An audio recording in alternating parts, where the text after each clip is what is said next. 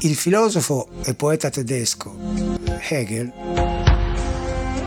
scrisse nelle sue lezioni di estetica la musica deve elevare l'anima al di sopra di se stessa.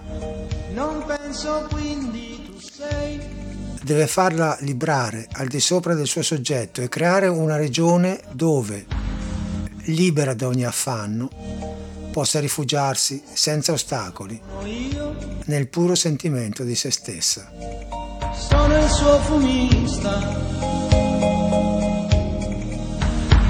Sono santo. Ciao a tutti e benvenuti alla puntata numero 62 di Molliche d'ascolto.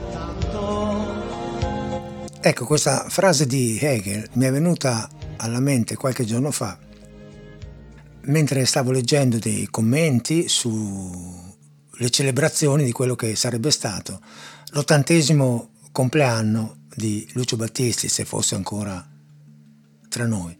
E in questa occasione, al solito, si è scatenata, soprattutto sui social, uh, la diatriba tra coloro che prediligono il primo Battisti, quello del periodo Mogol, a quelli che prediligono il secondo Battisti, quello del periodo Panella, e queste due fazioni sono quasi del tutto non comunicano tra loro e si arrogano, come dire, il, così, ognuna si arroga il diritto di essere la depositaria della verità. E questo perché la figura di Battisti è sempre stata abbastanza controversa, ehm, nel senso che è stato amatissimo, uno dei musicisti più amati di, della musica leggera della seconda metà del Novecento, ma anche uno dei musicisti più criticati eh, per alcune sue scelte e per alcune sue caratteristiche. Questo perché mh, mm, Lucio Battisti è sempre stato una figura anomala. Um, già nel definirlo, cioè come potremmo definirlo? Uh, perché Battisti non è un cantautore come, che ne so, De Gregori, De André o, o, Guccini e non è nemmeno un cantante come Mina o Celentano per parlare di personaggi di quegli anni. È una, appunto una figura anomala, è un uh, musicista che scriveva canzoni e, e li cantava senza però scrivere i testi e cantava questi pezzi con una voce, una vocalità del tutto particolare, non certamente ineccepibile da un punto di vista uh, della perfezione tecnica, ma del tutto funzionale a quello che lui raccontava con la sua musica e con i testi scritti da prima da Mogol nel primo periodo e poi da Pasquale Panella nel secondo.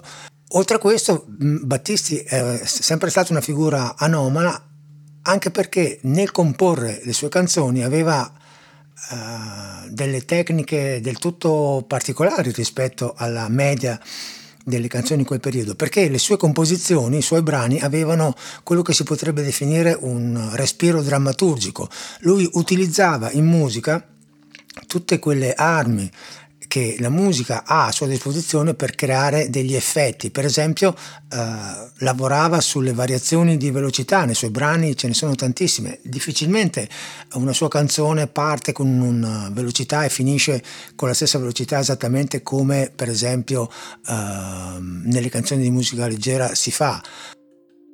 Un'altra cosa fondamentale che lui faceva è utilizzare le dinamiche. Nelle sue canzoni ci sono dei passaggi tra eh, delle sezioni molto piano a delle esplosioni orchestrali eh, molto forti che creano tensione, creano vivacità. Se voi pensate per esempio a composizioni come, eh, le chiamo composizioni perché in realtà sono composizioni, tipo I giardini di marzo, tipo Io vorrei, non vorrei, ma se vuoi, oppure eh, Emozioni o Il mio canto libero, oppure Mi sono scordato di te, ce ne sono tantissime eh, potrete notare come l'uso di queste armi di musica, cioè la dinamica, la velocità, il modo particolare di cantare, eh, creassero di per sé delle vere e proprie eh, storie.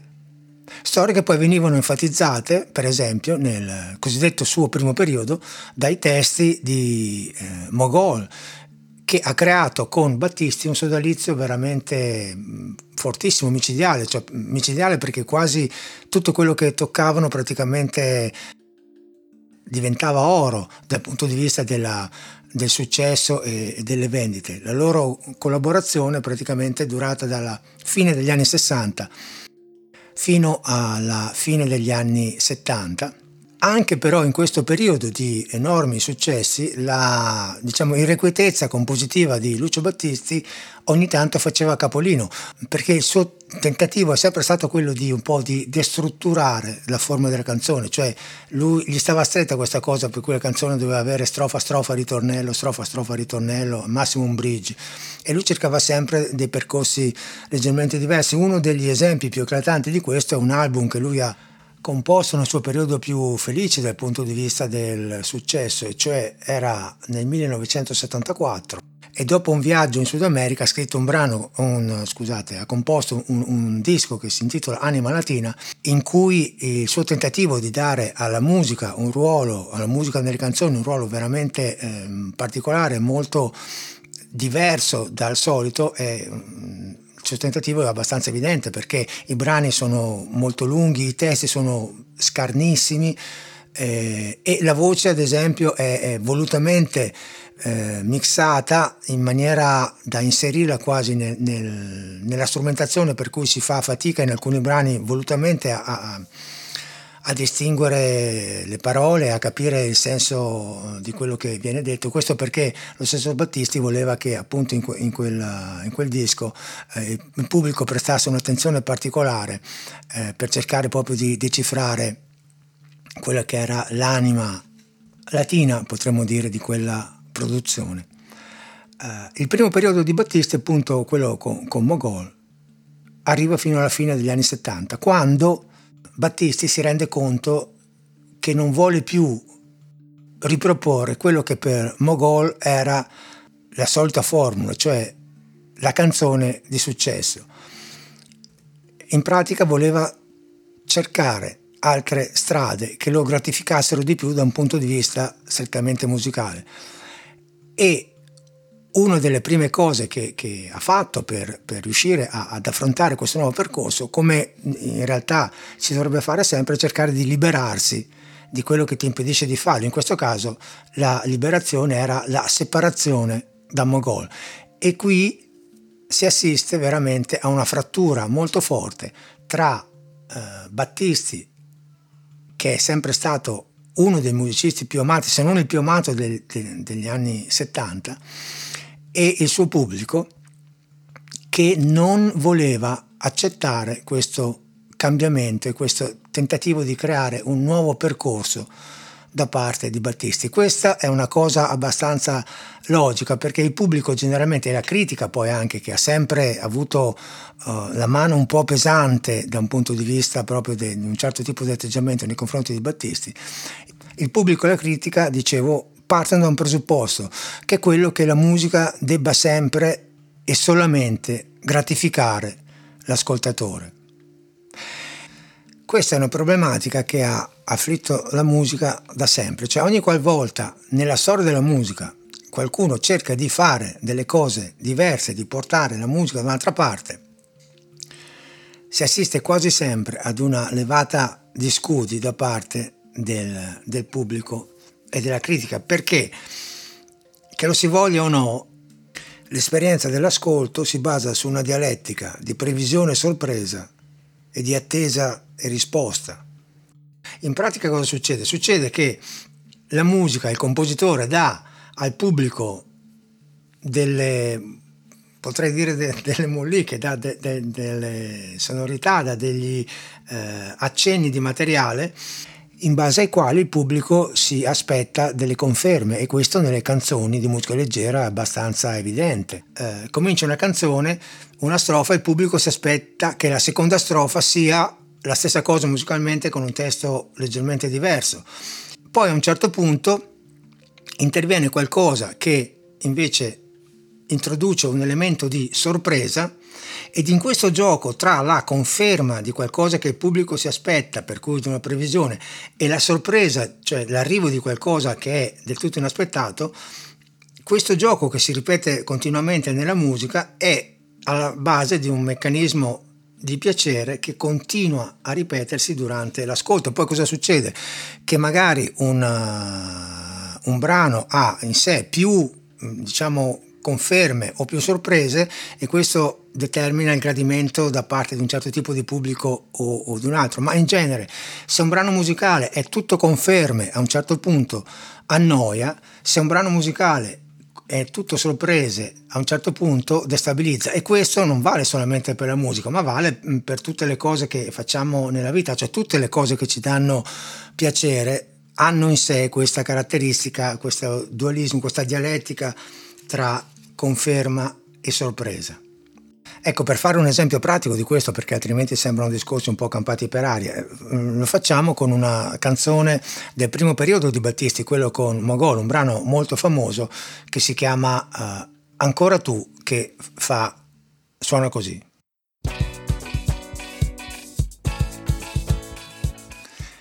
Ecco, a questo punto il pubblico si aspetta una cosa abbastanza ritmica, che sarà la caratteristica del pezzo. Infatti quando entra la voce... Ancora tu. Questo aspetto ritmico e melodico viene confermato. Ancora tu. Ma non dovevamo vederci più. E come stai? Domanda inutile.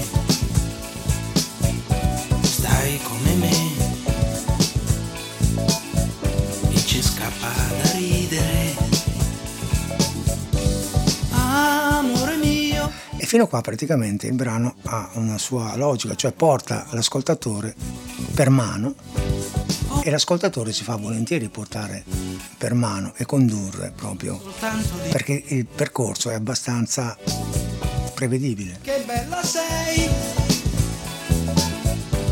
sembri più giovane, o forse sei. Ecco, il brano potrebbe andare avanti così, con delle piccole eh, variazioni, con magari un accenno di, di ritornello e non ci sarebbe niente di male, solo che probabilmente diventerebbe troppo evidente, troppo logico. Lasciarti non è possibile. E allora Battisti che cosa fa? Perché era un genio, inserisce un momento, questo, cambio, sorpresa. disperazione, gioia mia. Sarò ancora tuo, sperando che non sia follia. Poco melodico, anche abbastanza duro. Abbracciami, amore mio. difficile anche da cantare. Abbracciami, amor mio, che adesso lo voglio anch'io. E quando sembrerebbe esagerato, ecco che ritorna, ritorna il motivo principale che presentato dopo questo, diciamo così, intermezzo, sembra qualcosa di diverso, ma in realtà la conferma esattamente di quello che abbiamo sentito tante volte prima. E il meccanismo del piacere nell'ascoltatore si rinnova di volta in volta in questo modo. Ecco, dalla fine degli anni 70, nella musica di Lucio Battisti, questo meccanismo di conferma e di sorpresa subirà un drastico ribaltamento, nel senso che le sorprese saranno molto di più delle conferme. In quello che verrà chiamato il periodo dei dischi bianchi, cioè quelli registrati con i testi di Pasquale Panella. Battisti decide all'inizio degli anni Ottanta di non dare più interviste, già ne dava pochissime, di ritirarsi completamente, di non pubblicizzare più e non far più la promozione dei suoi lavori e soprattutto di dedicarsi, lui che nasce come eh, chitarrista autodidatta ma comunque valente, eh, di dedicarsi alla musica eh, elettronica che in quel periodo era veramente la, diciamo, il genere di musica più uh, importante nato appunto all'inizio degli anni eh, 80 come abbiamo detto nella mollica um, che parlava di Waiting for the Night di Depeche Mode e Battisti capisce che per esempio con, uh, con la strumentazione elettronica può tranquillamente costruirsi un disco a casa sua con uh, i musicisti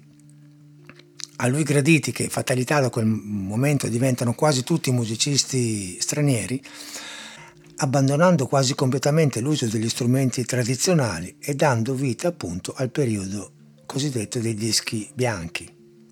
Periodo che comincia con il disco oggetto di, di questa mollica che è Don Giovanni, che è del 1986. In realtà Don Giovanni eh, non fa parte, cioè fa parte dei dischi bianchi. I dischi bianchi si chiamano dischi bianchi perché la loro copertina era bianca. Don Giovanni ha una copertina leggermente beige, per cui è quello che si può definire anche da un punto di vista grafico il disco della transizione, cioè tra il primo e secondo Battisti. In realtà c'era già stato qualche anno prima, nel 1982, eh, la pubblicazione di un altro album intitolato eh, È già, che è il primo eh, lavoro praticamente del periodo post-Mogol. È stato un album che non ha suscitato un grande interesse per tantissimi motivi. Primo perché era mm, il primo tentativo appunto di Battisti di, di fare qualcosa staccandosi completamente eh, da Mogole, come tutti i primi tentativi qualche problemino ce l'aveva, e poi anche perché eh, i testi che sembra siano stati scritti da, mm, dalla moglie di Battisti in realtà eh, sono dimostrati abbastanza debolucci, per cui è un album che è passato... Quasi nel dimenticatoio, ma uh, in quegli anni ebbe l'occasione, lavorando a una, una, produzione per la sua etichetta, un disco di eh, Adriano Pappalardo, ebbe la, l'opportunità di conoscere eh, un poeta, Pasquale Panella, appunto un poeta cosiddetto ermetico, che scrisse, che aveva scritto alcuni testi per le canzoni del disco di Pappalardo e diede vita a questo sodalizio che cominciò appunto nel 1900 con la pubblicazione nel 1986 di eh, Don Giovanni e poi proseguì con altri album fino all'ultimo che fatalità si chiama Hegel appunto eh, che è l'ultimo disco che ha prodotto Battisti prima di eh, morire.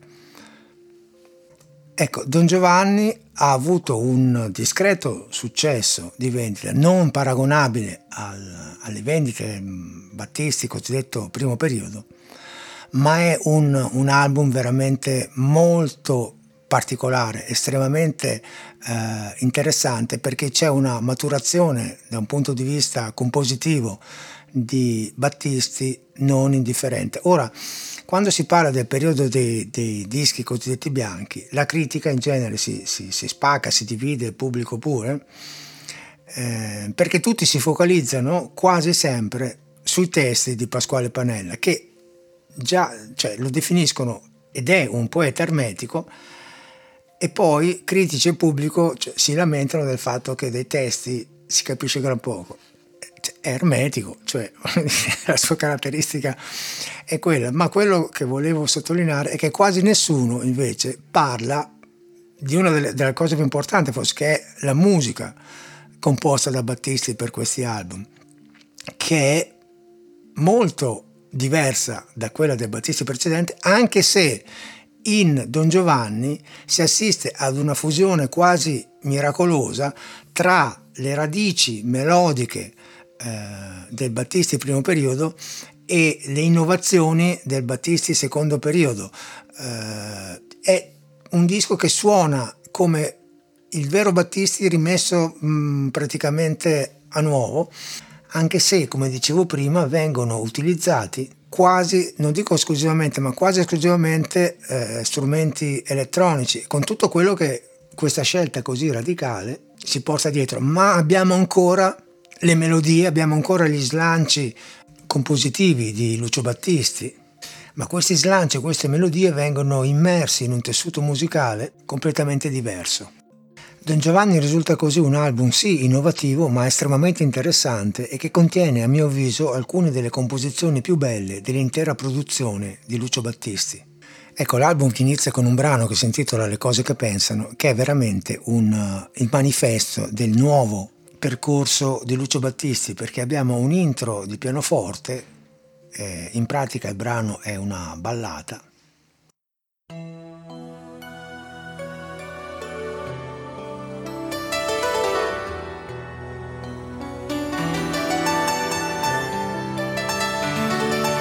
Pianoforte comunque elettronico, filtrato con moltissimi effetti.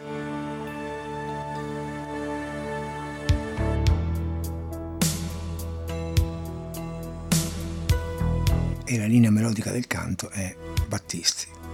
In nessun luogo andai, per niente ti pensai, e nulla ti mandai per mio ricordo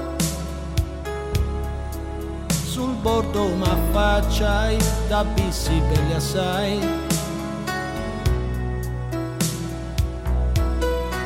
Sul dolce tedio a sdraio amore ti ignorai. Qua abbiamo la conferma della prima strofa praticamente, quella che potrebbe essere la prima strofa. Me stasiai ti spensierai qua comincia a portarti per mano da un'altra parte.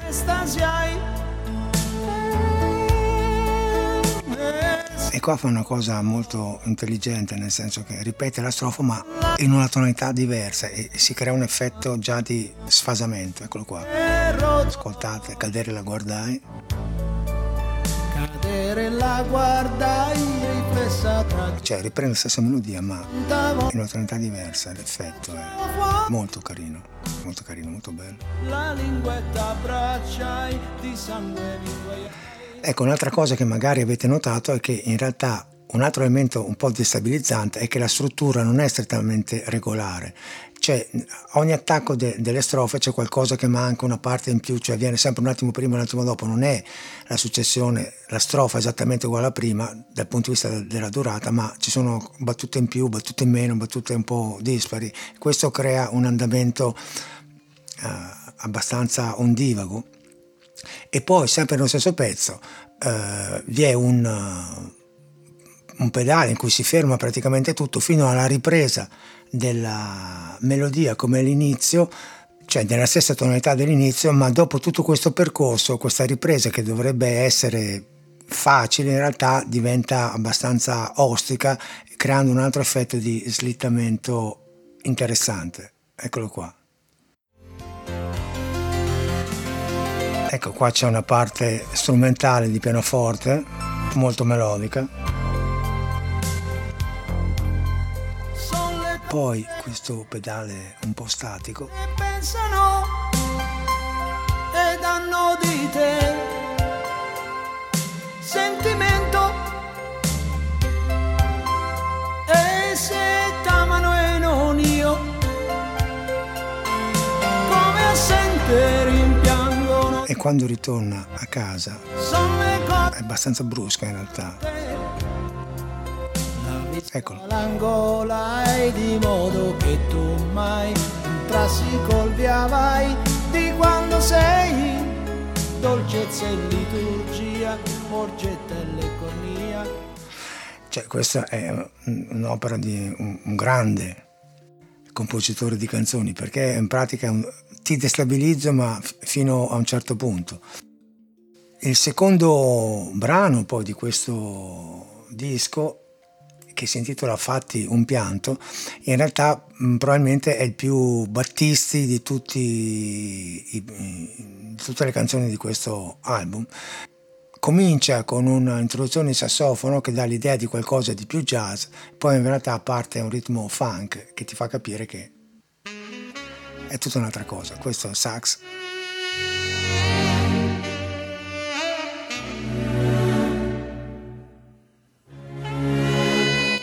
E tastiere.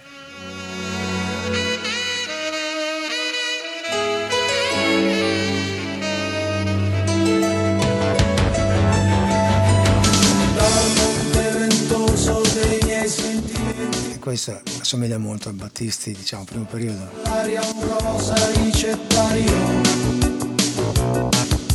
l'inizio è già indiziario, le sciolse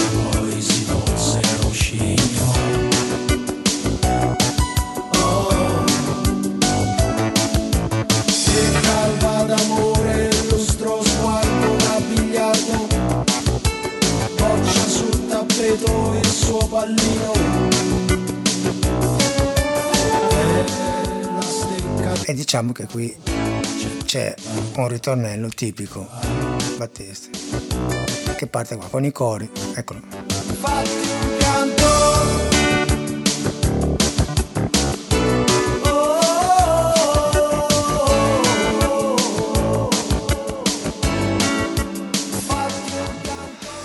Però anche in questo brano a un certo punto c'è un, che comunque molto bello c'è un colpo di genio che è il break della solo di sax con cui per un momento cambia praticamente tutto e l'effetto è veramente micidiale. Eccolo.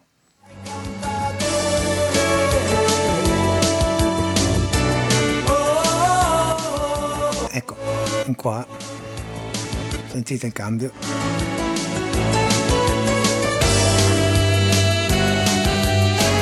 Sai che ne ho sete?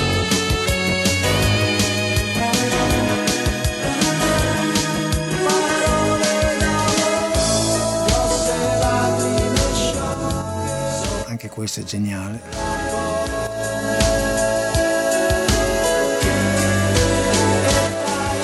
E poi si riprende.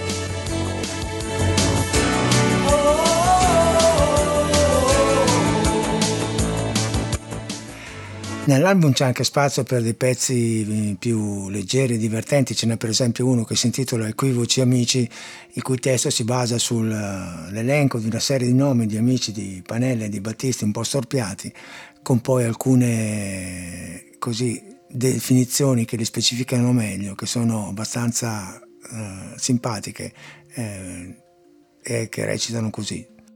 Ecco, i nomi sono abbastanza strani, tipo Cassiodoro Vicinetti, Olindo Brodi, Ugo Strappi, Sofio Bolino, Armando Pende, poi altri. E poi il testo dice uno andò saldato, uno vive all'estero, uno si è spaesato, uno ha messo plancia e fa il trans aitante, uno fa le more, uno sta invecchiando perché è un nobile scotch uno fa calzoni dai risvolti umani, uno ha un solo naso, uno ha mani e polsi, uno è su dei piedi, uno è calvo a onde, uno si nasconde, poi non sa in che vano sta. Aldo Poncio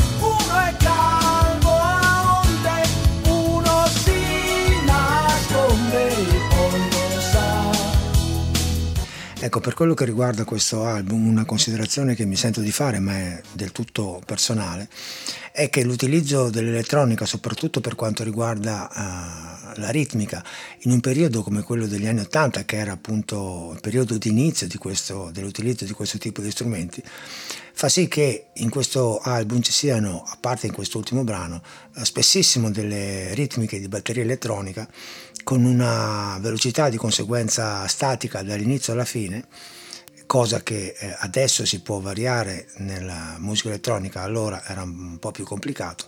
E questa mh, staticità nella velocità secondo me toglie un po' ad alcune composizioni quel respiro, quell'andamento appunto leggermente più veloce, leggermente più lento, che invece caratterizzavano la produzione di Battisti del periodo con Mogol. Ma chiaramente forse questo era proprio l'effetto che Lucio Battisti voleva ottenere, anche perché questo aspetto si sposa molto bene con il suo modo di cantare, che pur essendo estremamente riconoscibile risulta rispetto al periodo precedente un po' più asettico e meno emotivamente coinvolto e questo si sposa bene con l'atmosfera generale dell'album. Uno dei più bei brani del disco e probabilmente uno dei più bei brani di tutta la produzione battistiana è la title track, appunto, Don Giovanni, che comincia con un ritmo simil latino esaltato in questo caso paradossalmente proprio dalle percussioni elettroniche ed è una struttura anche questa abbastanza schemba, cioè non del tutto regolare, ma la melodia è un capolavoro e tutta l'atmosfera è estremamente coinvolgente.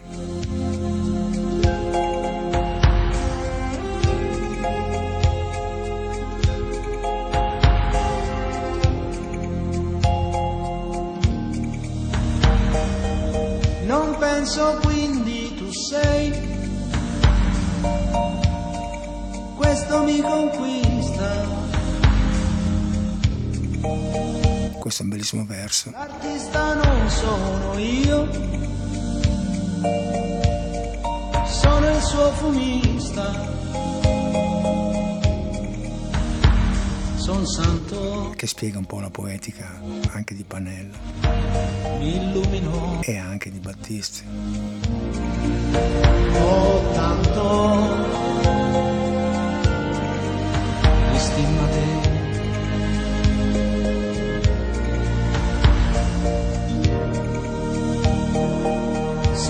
De penna penur Sono Don Giovanni. Rivesto quello che vuoi. Son l'attacca E in questo testo scritto da Panella, probabilmente anche su, così, conoscendo la situazione di Battisti, c'è una frecciata neanche tanto velata a Mogol nel verso che dice che ozio nella tournée di mai più tornare, nell'intronata routine del cantar leggero, l'amore sul serio, scrivi che non esisto qua giù, che sono l'inganno, sinceramente, non tuo.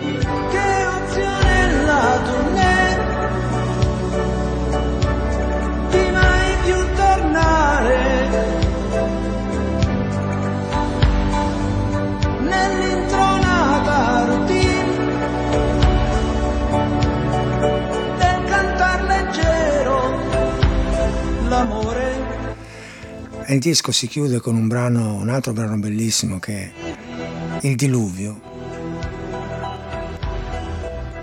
che ha un testo particolarmente interessante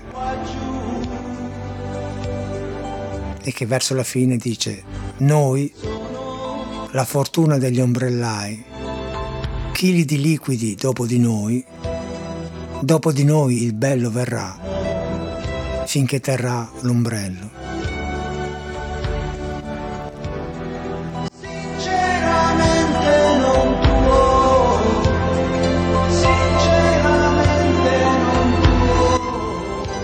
Detto questo,